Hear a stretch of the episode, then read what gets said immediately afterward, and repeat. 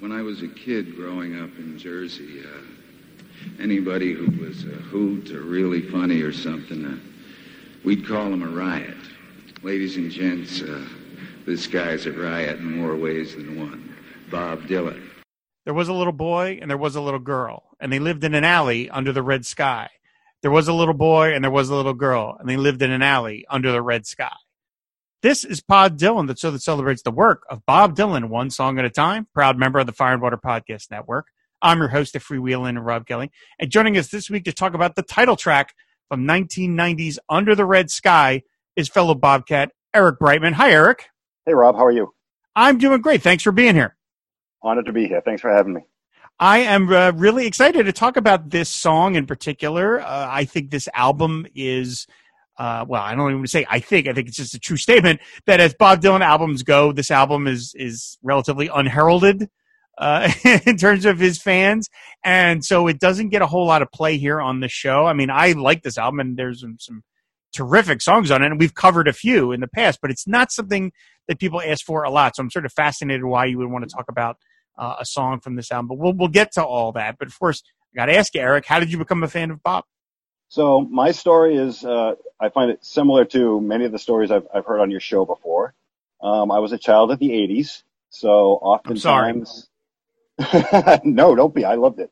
um, when I, I would I would come home from school and flip on the TV, of course, and um, when we weren't watching GI Joe or Transformers, we were watching MTV videos. That was a thing back in the day. Um, and, and while I wasn't someone who collected really any music, I was someone who was always paying attention. I would record my favorite songs off the radio. I would record my favorite videos on a VCR back in the day. And, uh, but nothing really grabbed me so much as to say, oh, I need to go out and get that album. Until one day in late 1988, and you may know where this is going, there was a video for Handle with Care by the Traveling Wilburys came on. Mm-hmm. And immediately I was just riveted by the song and the video and like this song is amazing. I love these and it's a very simple song, but somehow it grabbed me. And I, I was I was watching MTV and I said I got to record this video. And I would once I got it recorded, I watched it over and over again. And it's not just the song itself, but just watching those five guys, not even knowing the full historical context of those five guys being in the same room singing that song at that time. You know, I was uh I knew Tom Petty probably the best out of the five of them at that point, uh, having heard his songs all over the radio. I knew I knew who Bob was. I could probably name two or three songs. Uh, Roy Orbison I knew was the Oh Pretty Woman guy, and, and that's an awesome song. You know, this is my thought at the time. And George Harrison's a Beatle, that's cool. And then sure. there's the other guy who's an ELO, but I don't really know what that is. Why is so, there Bigfoot in this band? I don't understand. so, and, and, no disrespect to Jeff, who I love, but as, as time went by, I said, I, I have to get this. And I think what ended up happening is my parents bought it for me that Christmas. I think the song came out in October. So that December, they bought it for me. And I'm, I'm listening to the cassette a lot. And, and the songs that are grabbing me are Dirty World and Tweeter and the Monkey Man. There you go. And the thing that grabbed me, which didn't grab a lot of folks, especially at that time, is that voice. I'm like, that voice is amazing. Hmm. Listen to that voice. And a lot of people go the other way. You know, my mom to this day does an impression. Whenever I, we, I talk about Bob in front of her, she does this. Oh, you like that guy? and it just makes me cringe and want to change the subject immediately. So, so, um, so that started me on my path. But then I, from there, I wasn't really sure where to go. I'm like, I got to find out more about this guy, but I'm not really sure how to go forward. So then I, I think I probably got the greatest hits one and two, listen to those, like those, but there's still so much more out there. Where do you go from there? And then moving forward a little bit, uh, uh, fall of 1990, I would work. I was working in the uh, mailroom. It was my freshman year of college. Then I was working early in the morning for a freshman in college. Uh, we were my shift was about 8 a.m. to 11. I would work sorting mail, and the manager was blast, would blast classic rock radio while we did our work. And there was this one song that came on by Dylan, seemingly every day. And I'm like, that song is amazing. What is that song? I know it's not on the greatest hits that I have. And I would try and get close enough to the radio to hear when they would announce it, but I couldn't quite hear it. And so I was trying to figure out what it was. All I could come up with is the song must be called 10 to 11 Blues because he says 10 to 11 Blues at the end of every verse. So it's, it's that's got to be the name of it.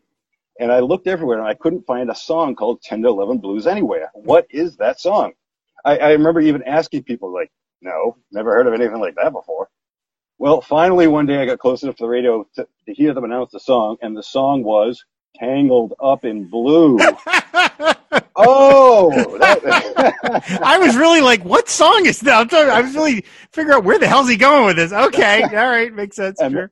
and once I figured out Tangled Up in Blue and figured out Blood on the Tracks, that kind of started to blow everything open. That combined with, um, I had mentioned to a friend that was really trying to get into Dylan, didn't know where to go, and he said, "Well, I have his two most recent albums, if you want to borrow them." And at the time, that was "Oh Mercy" and "Under the Red Sky." Aha! And he lent me those two albums, and again, I'm like, this voice. I like the state of his voice at that period of time, which I don't think a lot of people, even fanatics, will say, but I was grabbed immediately. So that combination of, of things set me on my path, and by the, you know, by early '91, I was on my way with uh, my love for Bob. That's fantastic. That's great. That's great. So when you uh, so so when you got Oh Mercy and uh, and Under the Red Sky, uh, one of the things I like remember enjoying about Oh Mercy is that it was pretty much the last time Bob Dylan ever got played on MTV. Because mm. I remember they played Political World every so often. Uh, I never saw any of the videos for Under the Red Sky played on. They played on VH1, but they would never play on MTV. Right. That that unbelievable video with the pig. Yeah, yeah, yeah. directed by his son. Um, and so, do you remember what your feeling was about those two records? Because they could not be any further different. I mean, sonically, lyrically. I mean, I would imagine if you're a new fan, you could almost be like, "Is this the same guy?" yeah, they're very, very different. But even for myself, I consider myself a fanboy more than a scholar, even of Bob. So for me, I was all in on all of this stuff. Um, and, and again, two very different things. I mean, I can recognize Oh Mercy as a masterpiece almost immediately. I mean, this is next level stuff. Um, Under the Red Sky, I'm not the kind of guy who's going to say, oh, it belongs up there with Highway 61 and Blood on the Tracks or anything like that.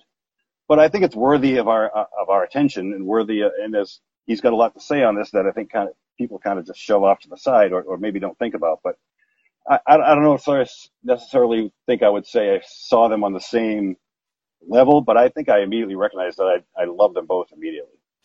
Absolutely. Uh, yeah. Oh, geez, I want to talk about all that, but but I do want to ask you: Have you seen Bob live? So I have seen Bob live. Um, I went back and did the math when I knew it was coming on, and it worked out to 24 times I've seen him live. Nice. Um, I actually had tickets to 27, so three times I had the physical tickets and didn't make it to the show, which is uh, not worth getting into, but uh, so I could have seen him more. Um, and there was a gap. I didn't see him between 2012 and, and 2021 also. So life kind of got in the way. I got married and had a couple of kids and things a little harder to do during that period. But um, I remember that that first time I went to see him was May 9th, 1991. And uh, I know 1991 gets a bad rap as a bad year for Bob in concert, but uh, I, I've listened to the, I've listened to the bootleg many times. Sorry, Bob, but uh, and to me the show holds up, and I think it's an amazing show. It, it's a great show for that era. So I would encourage anyone to listen to that. It's, I think it's out there, you know, amongst everyone. But I, immediately I was like, this is great. You know, my, a friend of mine went to Northeastern. The show was at Northeastern and he, when he heard Bob was performing, he immediately dialed me up and said, Hey, Bob Dylan's coming. You want to go to the show? I'm like, hell yeah, I want to go to the show. And, uh, mm. and I probably only knew about half of the songs, but I was, I was right there for it. So the next time I saw him was actually only two months later. He performed in the same area uh, in July of '91, and that show was much more in line with the uh, ramshackle shows of '91, shall we say, to be kind. but uh, even then, uh, again, I've also listened back to that bootleg, and at that show, he played uh, Bob Dylan's "Dream" and "Two Soldiers." Three years before World Gone Wrong came out, so wow. those, are two, those are two songs that I didn't know at the time, but I look back and I go, "Wow, I was there for that," and they they sound great. And then um, the following year, '92, uh, the same friend who went to Northeastern, his brother went to University of Connecticut and Bob was there. And he hooked me up again and said, we got to go to UConn and see him again. And that show, it was late 92. And, and I feel that's when the Never Ending Tour really took off, that 92, 93, 94 era. My favorite era of the Never Ending Tour. And, um, that Connecticut show was like, from that show on, I'm like, if this guy's in the area, I got to go see him.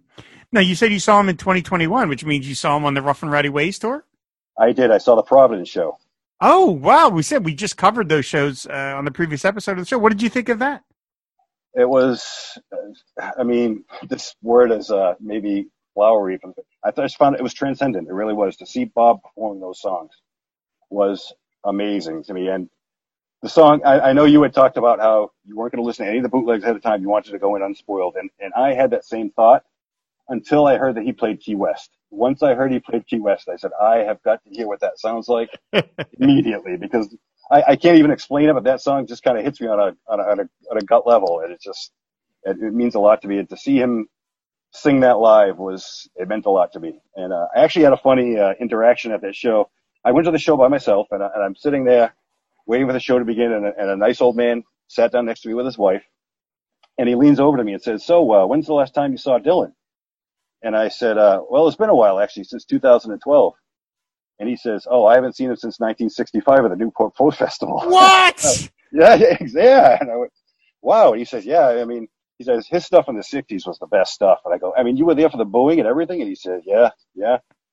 And then he says, "I really hope we hear blowing in the wind tonight." And I, I didn't have the. I was trying oh. to. I was trying to gently let him know. I, am sorry. I don't think you're going to hear that. I've been. What, he's playing a lot of the stuff from his new album. I'm trying to prepare him. Right. And, and and to the man's credit, he did enjoy the show a lot. He was clapping along. And he seemed to be into even the new songs. At one point, he leaned over to me and said, "His songs are a lot more sophisticated than they used to be," which I thought was r- really funny. But uh, wow. he was very into it. And then towards the end of the show, he leaned over and go, "I wonder if he's going to play his harmonica today." And I was like, mm, "I I don't think so. I'm sorry. I don't think he's going to do it." but it was uh, it was nice to share that. And again, like I said, he was he during Goodbye Jimmy Reed, he was st- trying to start the audience clap and everything like that. So he was very far into it. And we we talked a little bit. He mentioned that his uh, him and his wife danced to "If Not for You" at their wedding. Uh, it was he had been married. He's been married for 50 years, and that was their wedding song. And I mentioned to him that me and my wife danced to "Emotionally Yours" at our wedding. Um, so, although I don't know if he quite knew what that song was. Right. But, uh, if he wanted to hear "Blown in the Wind," he probably wasn't big on Empire Burlesque. yeah, I don't know if uh, Arthur Baker is his thing. That's amazing. I love the idea that like, there's like a guy out there who's only seen Bob a handful of times, but like every time he's gone, it was some huge show. You know, he's like, "Oh, I was at the one where he got called Judas, and yeah. then I went to you know, like he only manages to show up for like this." huge. I was at Live Aid, I think. Was yeah. that the show? Nicholson came out. That's all I can remember. Like what? Yeah. You know. I mean, I, I, I, was lucky enough. I was lucky enough to go see Bob uh, return to Newport in 2001, and that was that was quite a show to see. And I did couldn't tell from my vantage point that he was dressed up in the getup that he wore in the Across the Green Mountain video up on stage. but uh, that was quite wig, yeah. Yeah, yeah, yeah. Oh wow, that's phenomenal. Well, I'm glad you had a good time at the at oh, the, it was great. the new yeah. show. Yeah, I mean, it was just amazing. How how close were you to the city? Where how could you see him pretty clearly? So I got my ticket a little bit late, but getting a single seat allowed me to get pretty close. So I think I was about 20 rows back, but I was dead center. So nice, pretty perfect seat. Yeah. Oh, that's great. That's great. That's so awesome. You were able to see him. That's it's just. It's. A, I mean, I, we all know that like you know the the world tour. We again we talked about it in last week's show the world tour is going all the way through 2024, which is just boggles the mind. Yeah. So he'll definitely be swinging around through America, the rest of America, and then whatever other parts of the world. But hopefully, he'll be swinging through this area again, maybe you know in a year or two, and we get to so. do it all over again.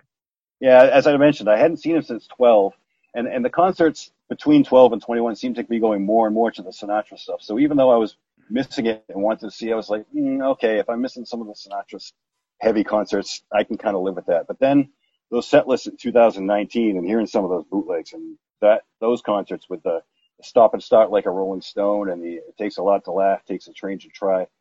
I was like, I I got to see this guy the next time he comes around. Little did I know there yeah. would be a new album, uh, you know, Mur- Murder Most Foul, Springtime in all of the stuff in the middle, and then and then on to the cherry on the sundae is this amazing world tour that we get to see all these new songs. Yeah, it's just that we're it's we're, we're all very fortunate that we're here at the time that he's he's out there doing it. Uh, it's just great. So that's great. That's that's awesome. You got to see him uh, yeah. on well, the, on one, this tour. One other one other fun note. Um, the first time I saw Bob back in '91 that I mentioned, I was 18 years old, and Bob was 49, uh, just before his 50th birthday. And this time when I saw him, I'm now 49 years old, and the man is and the man is 80. it's just crazy. it's amazing. Oh boy, how that works. And then it's like, yeah, when I was, I mentioned on the show last week, I said my, I went with my buddy. I, it was there were four of us, and my fiance and uh, my buddy Dan, and then and his girlfriend. But like my buddy Dan and I have been seeing Bob Dylan concerts for one month shy of thirty years, uh, which makes me feel very old. But at the same time, it's like that's great. I'm like, what an amazing treat that there's an artist out there that you can see over that span of time there just are so few artists that have have that kind of staying power that you can have that relationship with them in a weird way that you've been doing this for the lar- a large chunk of your life and to have the material that he's and to have the things change you know him playing keyboard and although you have the one constant in tony garnier god god yep. bless him yep. uh, let's hope that never changes but uh you know with the you know the campbell sexton band which was amazing the the early band with bucky baxter on slide which is one of my favorite bands just the, the, the permutations it's gone through, but to still be that strong and powerful and to have his voice at 80 be better than in some ways it was 10 years, just 10 or 15 years ago is just unbelievable. Absolutely. Well, that's a perfect segue to talk about Under the Red Sky. you mentioned slide guitar and unbelievable. Perfect. nice, nicely done, Eric. So, uh, let's talk about Under the Red Sky, which is, as I said, it's the title track from the 1990 album. Now, like you said, um, this album is not heralded as one of his great achievements. It was a relative sales disappointment, uh, despite it has a slightly more kind of commercial sheen to it in terms of the participants. I mean, he had the Was Brothers producing the record, and then it features guest appearances by people like Slash, Elton John, David Crosby, Bruce Hornsby, George Harrison, which we'll get to, which is very, very atypical for a Bob Dylan record to have all of these sort of celebrity drop-ins. That's something just something I think seems antithetical to Bob and the way he chooses to make his records. But you know, I think maybe that was some idea that hey, this guy's got some heat on him again, thanks to the commercial, the critical and commercial success of Oh Mercy, and then of course the two Wilburys records. And so now maybe there's an audience here that might pick a new album up that wouldn't have a couple of years ago. Unfortunately, this album really didn't land with people because of various reasons that some of the people went after kind of the lyrics. But I will say, I think as a record, Under the Red Sky holds together really well. It feels cohesive to me in a way that some of his other records do not. And those other records might feature better, quote unquote, songs. But to me, Under the Red Sky really kind of holds up as a piece because of something you know he was trying to get to via his lyrics. I mean, do you find is that something that that that, that you feel similarly that the album hangs together for you? One hundred percent, one hundred percent. Uh, you know, I, oftentimes I feel that uh, this era uh, you mentioned is forgotten. You know, people say, "Oh, 1989, Oh Mercy happened," and then yada yada yada. In 1996, we got Time Out of Mind. But in in between, some stuff happened in there. You know, a little bit, yeah. In some place, sometimes uh, uh, a lot of good stuff. You had the Toad's Place gig, the Supper Club, that Japanese performance with the orchestra and the Never Ending Tour really takes off. But uh, speaking specifically about Under the Red Sky, I think there's kind of a there's an interesting aesthetic that sort of weaves its way through the album, as you mentioned, it hangs it together. Um, and, and, this is not an original thought of mine, but when I hear it, I hear that there's a sort of nursery rhyme aesthetic, and mm-hmm. I, I, think I, I, think Bob's provided this album is unique in that Bob's provided a sort of Rosetta Stone to what he meant was thinking around this time in the liner notes. Um, there's a mysterious little note in the liner notes for Gabby Goo Goo. Yep. Which you may remember. And um, I remember at the time my 19 year old brain saying, Gabby Goo Goo? Yep. What in the world? Who in the world is a Gabby Goo Goo? And talking it over with a friend of mine, and we figured, oh, that must be some hippie chick that Bob knows, you know. Not for one moment putting together Goo Goo, two plus two, a baby. There's a baby probably involved in here. But um, yeah, when I when I look at this album, like you say, there's definitely this nursery rhyme type aesthetic running through it. And I look at it and I, there's 10 songs on the album and I got six of them. Wiggle Wiggle, Under the Red Sky, 10,000 Men, Two by Two, Cats in the Well, and, and I would argue Handy Dandy as well. All sort of fit that little aesthetic. And then you got two songs that came over from the Oh Mercy sessions, uh, Born in Time and God Knows. And then you got two sort of outlier songs, and unbelievable TV talking songs. So the majority of the songs that were written for this album, six out of the eight, kind of fit that aesthetic and, and hang together. But I, I also feel like the other songs still fit in, even if they didn't necessarily come from that period or, you know, if they came from Oh Mercy outtakes or if they weren't written with that aesthetic in mind. For instance, Unbelievable talks about once there was a man who had no eyes, every lady in, lady in the land told him lies. Like that's a, almost that fairy tale aesthetic within that song that really isn't a, fit the aesthetic of the other songs we're discussing here, but it definitely hangs together. I think, you know, you talked about how it's not really heralded as an album. And I think one of the things that holds it back from people thinking it that way is that it doesn't have the one massive centerpiece song that everyone agrees is a is a masterpiece. Now, I would argue there's great songs on it that, that could fit that. I I could listen to God Knows all day. I love that but, song. Uh, but uh, as a oh, and Handy Dandy, same thing. I could listen to that all day. And then we got the title track here, which we're going to be discussing in a moment, that does fit into that aesthetic. And I think that is is kind of the reason to discuss this song and how it fits into that frame of mind that Bob had at this time. Yeah, even some of the songs, as you just mentioned, like Born in Time, which is a holdover from Oh Mercy, the rewrites to Born in Time make it fit more on this record. You know, if he had taken the lyrical version from Oh Mercy and tried to do it for Under the Red Sky, I don't think it would have fit as well. But now you could argue the rewrites were not improving the song.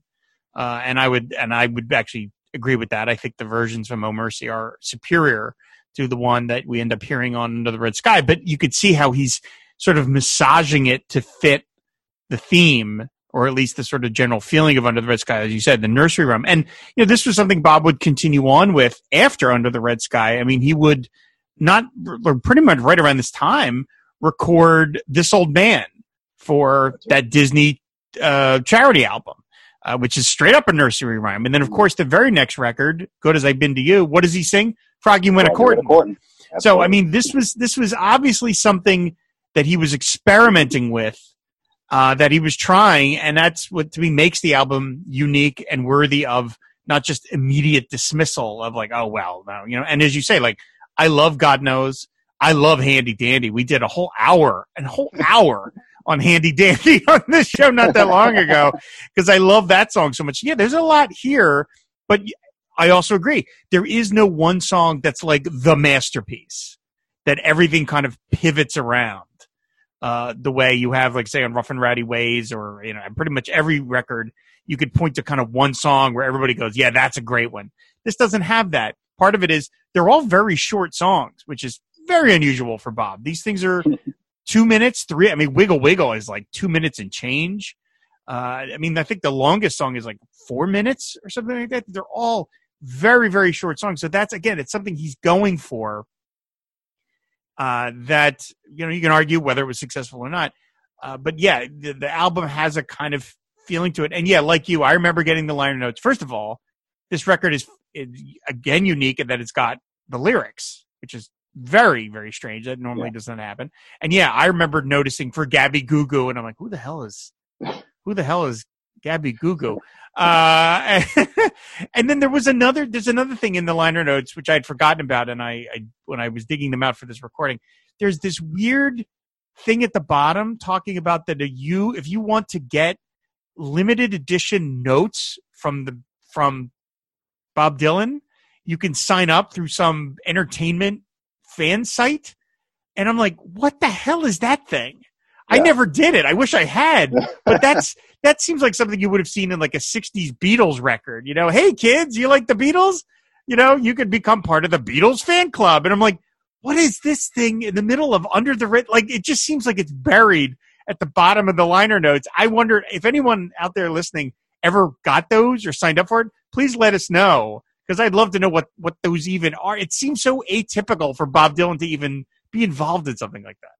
There's, yeah, there's a lot on there that's atypical. The other thing I, I noticed when looking through the liner notes is that when they list the players on every song, I don't know if you noticed this, everyone has their full name listed except for Bob. It's just listed as Bob. Yeah. Which, which I find a very 90s thing that a lot of bands are doing around that time. And again, atypical for Bob. There's also a nice concert shot of Bob, G.E. Smith, and Tony Garnier in, in the middle fold, which uh, was interesting. But yeah, I don't know anyone who sent away for those notes. I, I may have kind of apocryphally heard that no one ever got anything sent back. I don't know if that's true or not, but yeah, I imagine if they exist, they would go on eBay for a pretty penny because I think there's a lot of us out there who'd like to see them.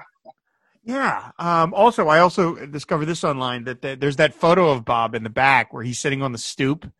Yeah. Uh, and it, it looks kind of lonely, like he's just sort of sitting there. There's nobody around, and it is it is credited to Camouflage Photo, and I looked up online, and apparently, according to another Bob Dylan site, they said that company does not exist. That's not a thing. So, of course. That's that's Constant, constantly throwing people uh, off their game. Well, so, okay, I, am still trying to figure out who that mysterious producer Jack Frost is. I haven't. Yeah, right. Who's that guy? Bob seems to work well with him. I don't know why he didn't use him for Rough and Ready Way. So okay, let's let's talk about Under the Red Sky, the the, the second song on the record. Uh, according to the the production of this was. Um, this was done. Uh, there's there's an alternate take of it. Apparently, I have not heard that. Under the Red Sky as an album has not gotten the full bootleg series treatment uh, the way a lot of other records have. I mean, some of the bootlegs have have escaped. Uh, there was uh, the alternate Born in Time made it onto the t- Telltale Signs, but most of the stuff that was recorded uh, for Under the Red Sky, the record, has still been is still in the vaults. Uh, there's that uh, alternate song that he gave to not gave to the Was Brothers, the Was Brothers recorded it. Shirley Temple don't live here anymore. Uh, I've never heard that. That song has not made it out of the, the vaults, at least to my knowledge, which is amazing because it's it's an original Bob Dylan song. It's still kind of floating floating out there. But apparently Bob did it once or twice and then came back at the mixing section, mix, mixing session, excuse me, and decided to re-record the lyrics. And there's a great interview with Don Was where he says if you're a record producer and you're getting ready for the mixing session and then the the, the artist says no i want to redo the lyrics. He's like you, you're losing your mind. You're like wait a minute we were done. You know what are you doing? Now bob apparently didn't mess with the lyrics on this song but he did bring in george harrison and that is when george harrison came in to add his slide guitar to this song which i to me makes the song it's you know to me it's this song is the slide guitar so i can't even imagine what this would sound like without those beautiful sounds courtesy of of Nelson Wilbury. I mean, those, George Harrison is, is my guy. So to hear those slide, oh, you know, the slide guitar at the end of it is amazing, especially at, during the fade out where you can kind of hear that. Forgive me, where he goes, bwamp, bwamp, bwamp, bwamp. like yep. knowing knowing George's sense of humor. I just find that I find that lick almost funny.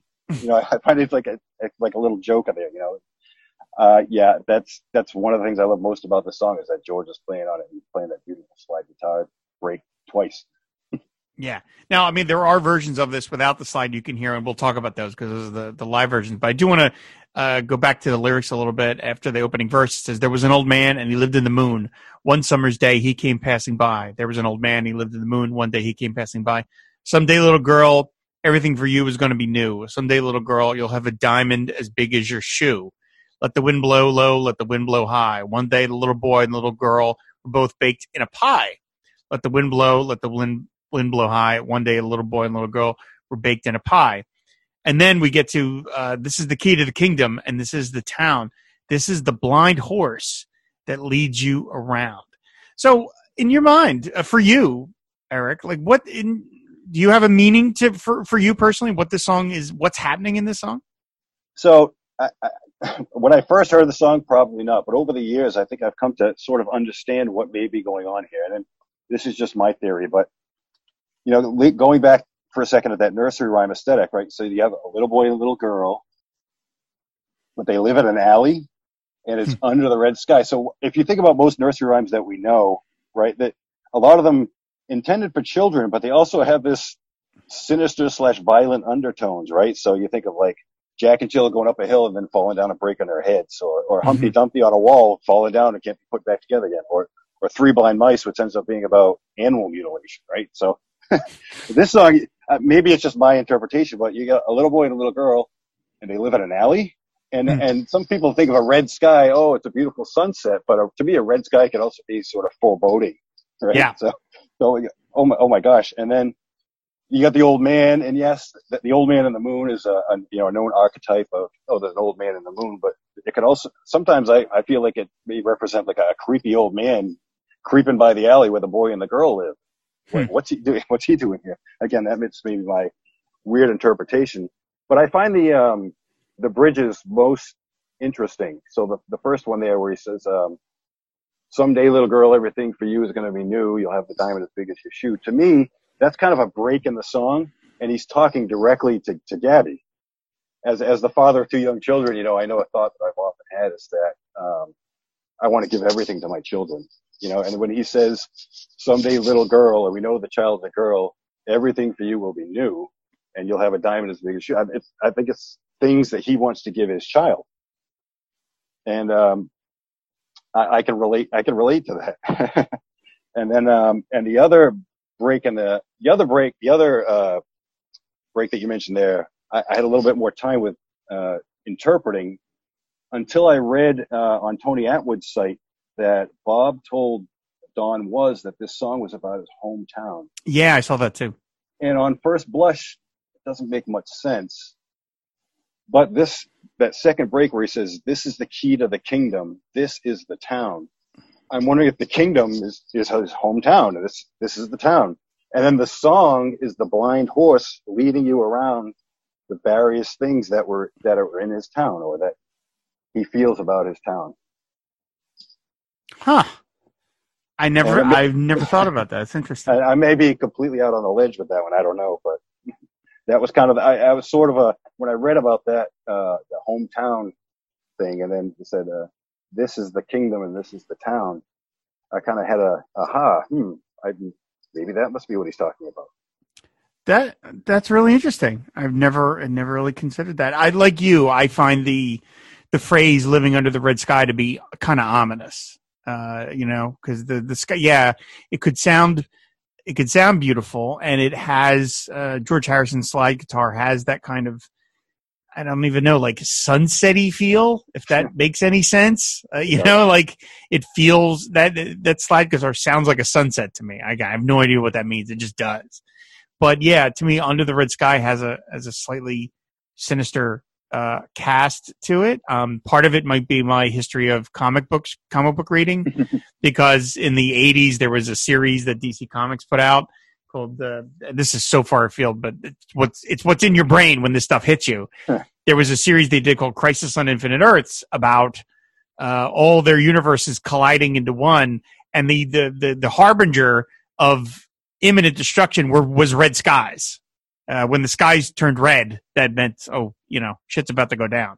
And I can't, help obviously, there's no connection here. I highly doubt Bob Dylan was digging out his issues of Crisis on Infinite Earths when he was writing this.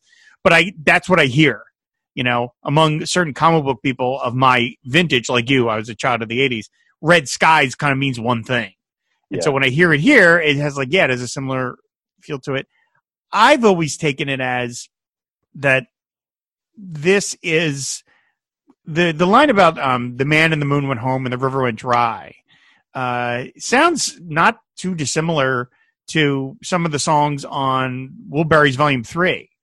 Uh, Inside Out has a you know kind of environmental kind of uh, you know concern to it. Devil's Been Busy as well, and I always feel like this song is about the potential in any given small town for people to realize, uh, like to live in harmony with nature and to uh, kind of be able to capitalize on all the gifts that they're given at birth, kind of.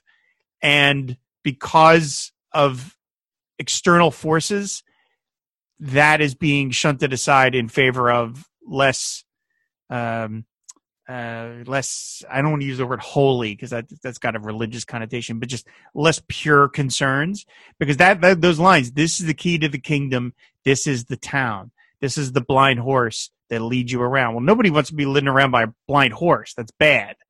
And so to me it's like saying everything is here. Everything that you need is here but you're not going to be able to manifest your destiny because you're being led around by a blind horse. So to me, this it's got that kind of dark feel to it. And lots of other Dylan songs are about huge catastrophes. And even a couple songs later on this record, TV Talking Song, there's a riot. And the disaster is huge and noisy and in public and hard to miss. But this is, to me, Bob saying these kinds of minor disasters are also happening in quiet little towns and it's off the beaten track. And there's potential here for these people, but it'll never be realized because they allow the blind horse to lead them around. Why they do, I don't know. Who is the blind horse? What is the blind horse? I don't really know. But to me, this song has always felt like one of missed opportunities and regret. And that beautiful slide guitar that Harrison has to me just has that feel to it. It's mournful. It's so beautiful, but it's so sad at the same time. And so to me, that's always been, in my mind, what this song is about. At least for me, that's what this song's about.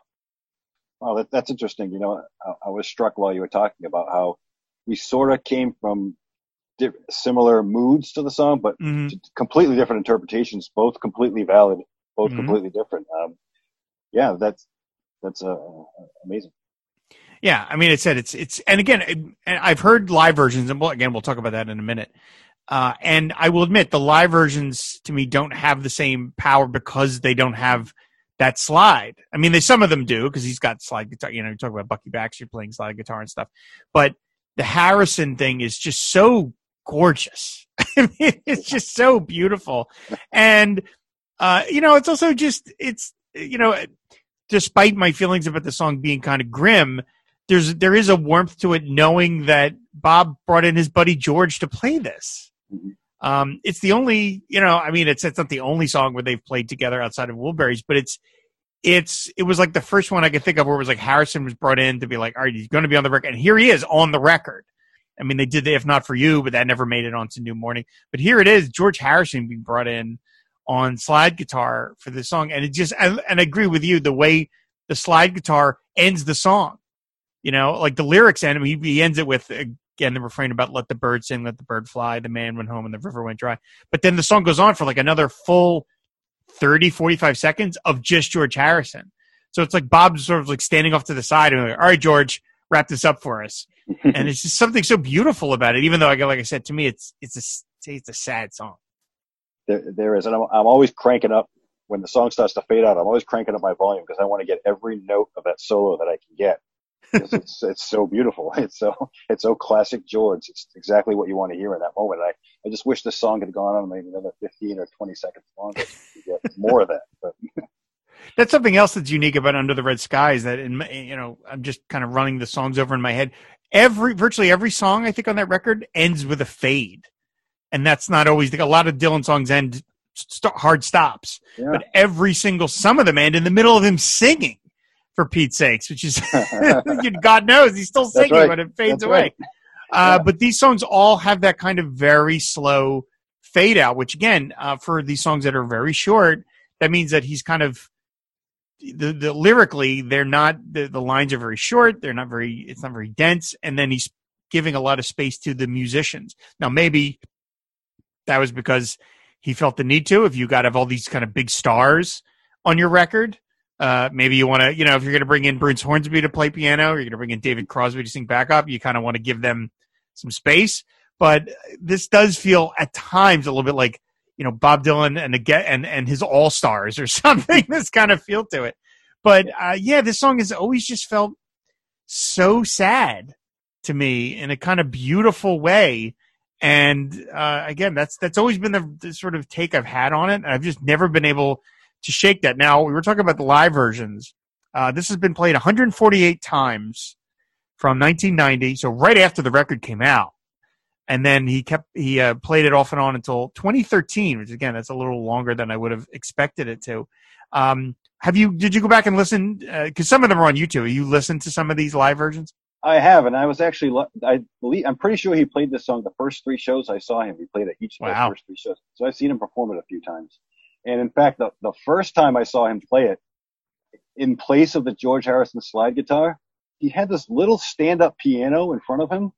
Hmm. Like it was, it probably only came up to his knees or so. And at the end of the song, he took his, his guitar and slung it on the back of his back and he leaned over, would, would plunked along a sort of outro to the song on a, this little stand up piano, which something I never saw him do since that time. But it was, it was very, it was the only song he played the piano during that concert. And I found it interesting. Yeah, that's great. I mean, it, it, this has gotten more live play than I would have expected. You know, when I looked it up, I was like, wow, that's that's not a lot considering some of his other songs, but it's more than I would have planned on, just because the Under the Red Sky songs have not gotten a lot of live play. Uh, you know, they just generally have, have not. Um, but so this one, and he said, but the fact that he was playing it right as the record was coming out, uh, I think clearly it was something that he was he thought he wanted to present and and give it its give it more attention than some of the other ones like you know Wiggle Wiggle or whatever, Handy Dandy yeah. or Ten Thousand Men, which has never been played live or anything like that. Well, but uh, actually, actually, Ten Thousand Men was played one time, and I was. I happened to be there for it. It was in uh, you are at the University of Rhode Island. Oh, really? I didn't know that. Wow. And I would I would uh, highly recommend you search it up because it's amazing. If you like the if you like the original song, the original song has the Vaughan brothers on it, Jimmie and uh, Stevie Ray, and uh, Charlie and Tony do their best to try and uh, live up to that standard. It's really amazing. It's out there on YouTube. I recommend any. Ah, that sounds. Good. Oh yeah, here I see it. November twelfth, two thousand, South Kingstown, Rhode Island. There you go. Yep. Wow, look at you. That's yeah, great. I feel, you know, I don't know how many of his of his own compositions he's only played once, but I I feel extremely lucky to have been there for this this of his own song that he only played one time, and it's from an album that I seem to appreciate a bit more than others. I I remember uh, uh, when he played the song, I'm looking around is anyone else reacting to the fact he's playing? Ten, of course, does anyone really care he's playing 10,000 Men right now? I don't know, but I, I do because it was amazing.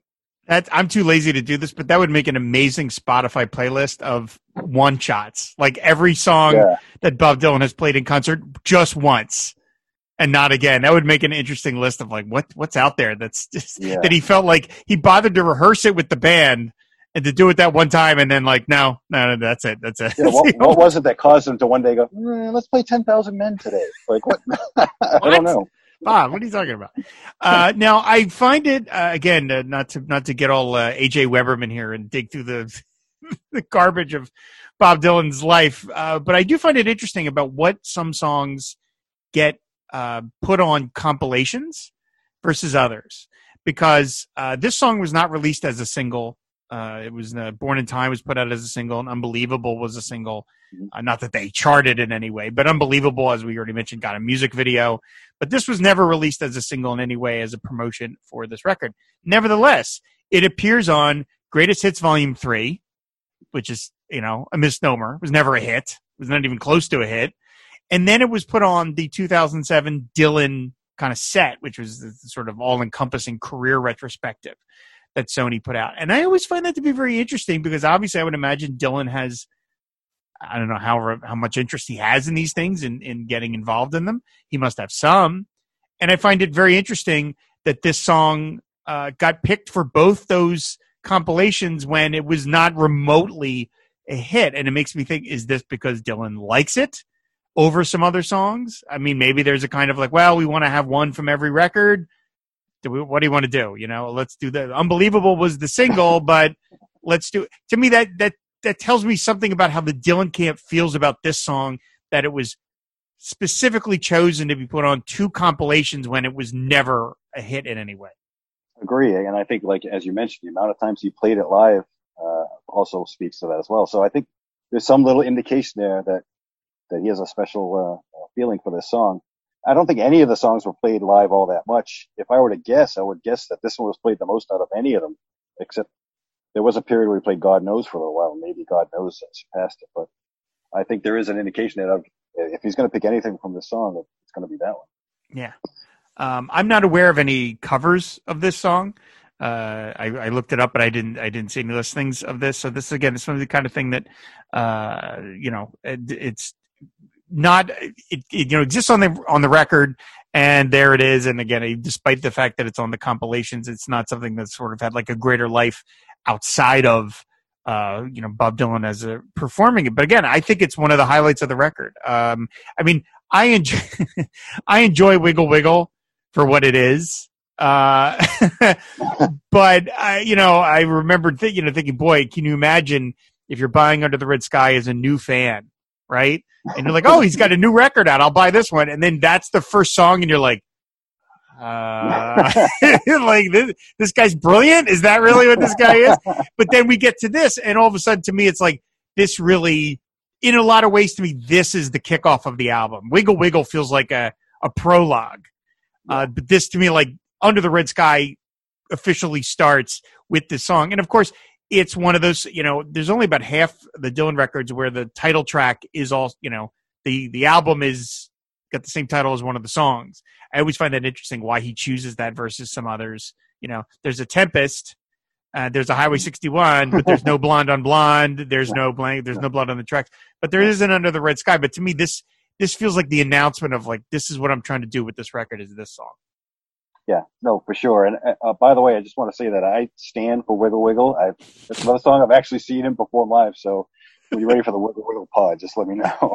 but, yeah, eventually, eventually we'll have to get to it. We'll have to get to it. Um, so yeah, I just think it's it's a really beautiful song. It's one that I've when I used to do kind of like uh, uh, iPhone playlists, I would put this on a lot because to me, I don't get tired of it. I don't think it wears out its welcome. Uh, I agree with you. I would have loved to have heard maybe another 15 seconds of George Harrison put in that slide guitar. Uh, would have been great. But to me, it's it's a really pretty song. It has a lot to say, but it sounds very simple. Um, uh, there have been a lot of Bob Dylan songs that have been turned into children's books, and this could be one of those. Uh, you know, as you said, like a lot of children's fairy tales are scary. They're pretty grim. I mean, yeah, yeah, Grimm's fairy tales are pizza. This this could be that kind of song if somebody that kind of thing if somebody wanted to because it just has you could picture a man in the moon and the, the people getting the kids getting baked in a pie and stuff like that. And you could you could imagine all that. So I said it's he keeps it simple. Uh, I again, I would love to know the alternate version if there's different lyrics. If this is something I don't believe this got rewritten when he did the mixing session, but I don't know. But man, I would love to hear what else is is out there. This, but it's it's a really beautiful song yeah, it's it's a it's a shame, really, really the whole album, but this song as well. There's really no alternate versions of of any of this stuff out there. There's been two bootleg series that cover this period, and there's been no songs from these sessions on any of them. So hopefully we get that down the line. Sometime, yes. I'm saying whatever the uh, bootleg series volume 37, the uh, the under the red sky session. So I, I am there for it. I'll be first in line. Absolutely. So, well, Eric, thank you so much for coming on to talk about Under the Red Sky. I said I love it when we get to talk about some of the, you know, less traveled corners or alleys, as it were, of uh, mm-hmm. Dylan's canon. And so this was just great. So thank you so much for coming on. Oh, thanks for having me, Rob. I appreciate it. No problem. So, of course, before we sign off, I have to ask you the question I've been asking everybody lately. Uh, I've changed it up. Uh, obviously, we don't need to ask the the opening uh, tour opening songs anymore. Uh, so I want to ask you the question, courtesy of the Pomegranate County Irregulars over on Twitter.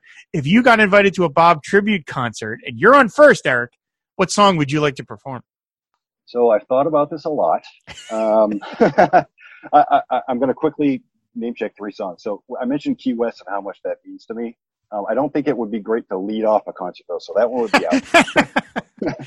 um, Idiot Wind, just to be able to sing that and with the with the vitriol on the, the album version, not the, the real live version of, of the uh, Hard Rain version rather, but the, the album version to be able to, to sing those lyrics in that way, I think would be very very cathartic, and I absolutely love that song. So that was also a choice. But I'm going to put that one aside, and the one that I would choose is Jokerman, which is a song I've seen him lead off concerts with at around '94 era uh, including his Woodstock gig. He uh, led off with Jokerman. I love it as a lead-off song, and just to be able to sing that part, oh, oh, oh, oh Jokerman, I just find it uh, euphoric and a, a great way to lead off a show. That's a great choice. That would be a great opener to hear Jokerman. That would be tremendous. So that's a great. I love it. Idiot Wind though. Like woo. A, yeah, you can't kick off a concert with that much anger halfway. Through. Yeah, yeah, you got you got to lead up to that. You can't you can't do that immediately. So those are all those are all great suggestions. But yeah, Jokerman would be uh, would be fantastic. So well, again, Eric, thank you so much for being on. Why don't you tell people where they can find you out on the internet? Sure, I'm at Eric underscore Brightman, and I mostly follow along with uh, a lot of Dylan Twitter. All right, sounds good. So, of course, everybody, you can find back episodes of the show on our website, fireandwaterpodcast.com. You can subscribe to Pod Dylan on any podcatcher of your choice. And if you want to support the Fire Water Podcast Network, just go to patreon.com slash FW Podcast. And there you can unlock various rewards, one of which to be name checked on a show of your choice. So big thanks to Robert Ward, Steve Cronin, Max Hutzel, Sebastian Krug, George Doherty, and Joaquin Meckel for their support of Pod Dylan. I very much appreciate it. That's going to do it. Thanks everybody for listening, and we will see you later. Bye. I went back to the uh, hotel, feeling a little pity and everything else. The phone rang. It was like about 12 o'clock at night. The fa- phone rang. Hello, Michael. Yes, it's George. so George, George Harris. Yeah, hi, George. Hi. I said, me and my mate, you know, we're out here. So come by and say hi. I said, yeah, yeah, come on by. So I knock on the door. George Harrison walks in with Bob Dylan. Oh, my word. Bob Dylan has the biggest dog you have ever seen in your life. Comes on and doesn't say much. So I said, wow, I just won the thing. Let's celebrate. So I get mm-hmm. some caviar ordered up, got some caviar put out there. And I'm talking to George. I have to keep this dog keeps walking back across it. Next thing I know, that Bob Dylan hasn't said anything. To where I'm Right. talking. Next thing I know, the dog smells the caviar. He goes over. He starts licking up, and, and I'm going. This is Bob Dylan's dog. Caviar, you know? And Bob Dylan hasn't said a word yet the whole night. And then finally looks over. He goes, "Far out." He says, "The dog loves caviar."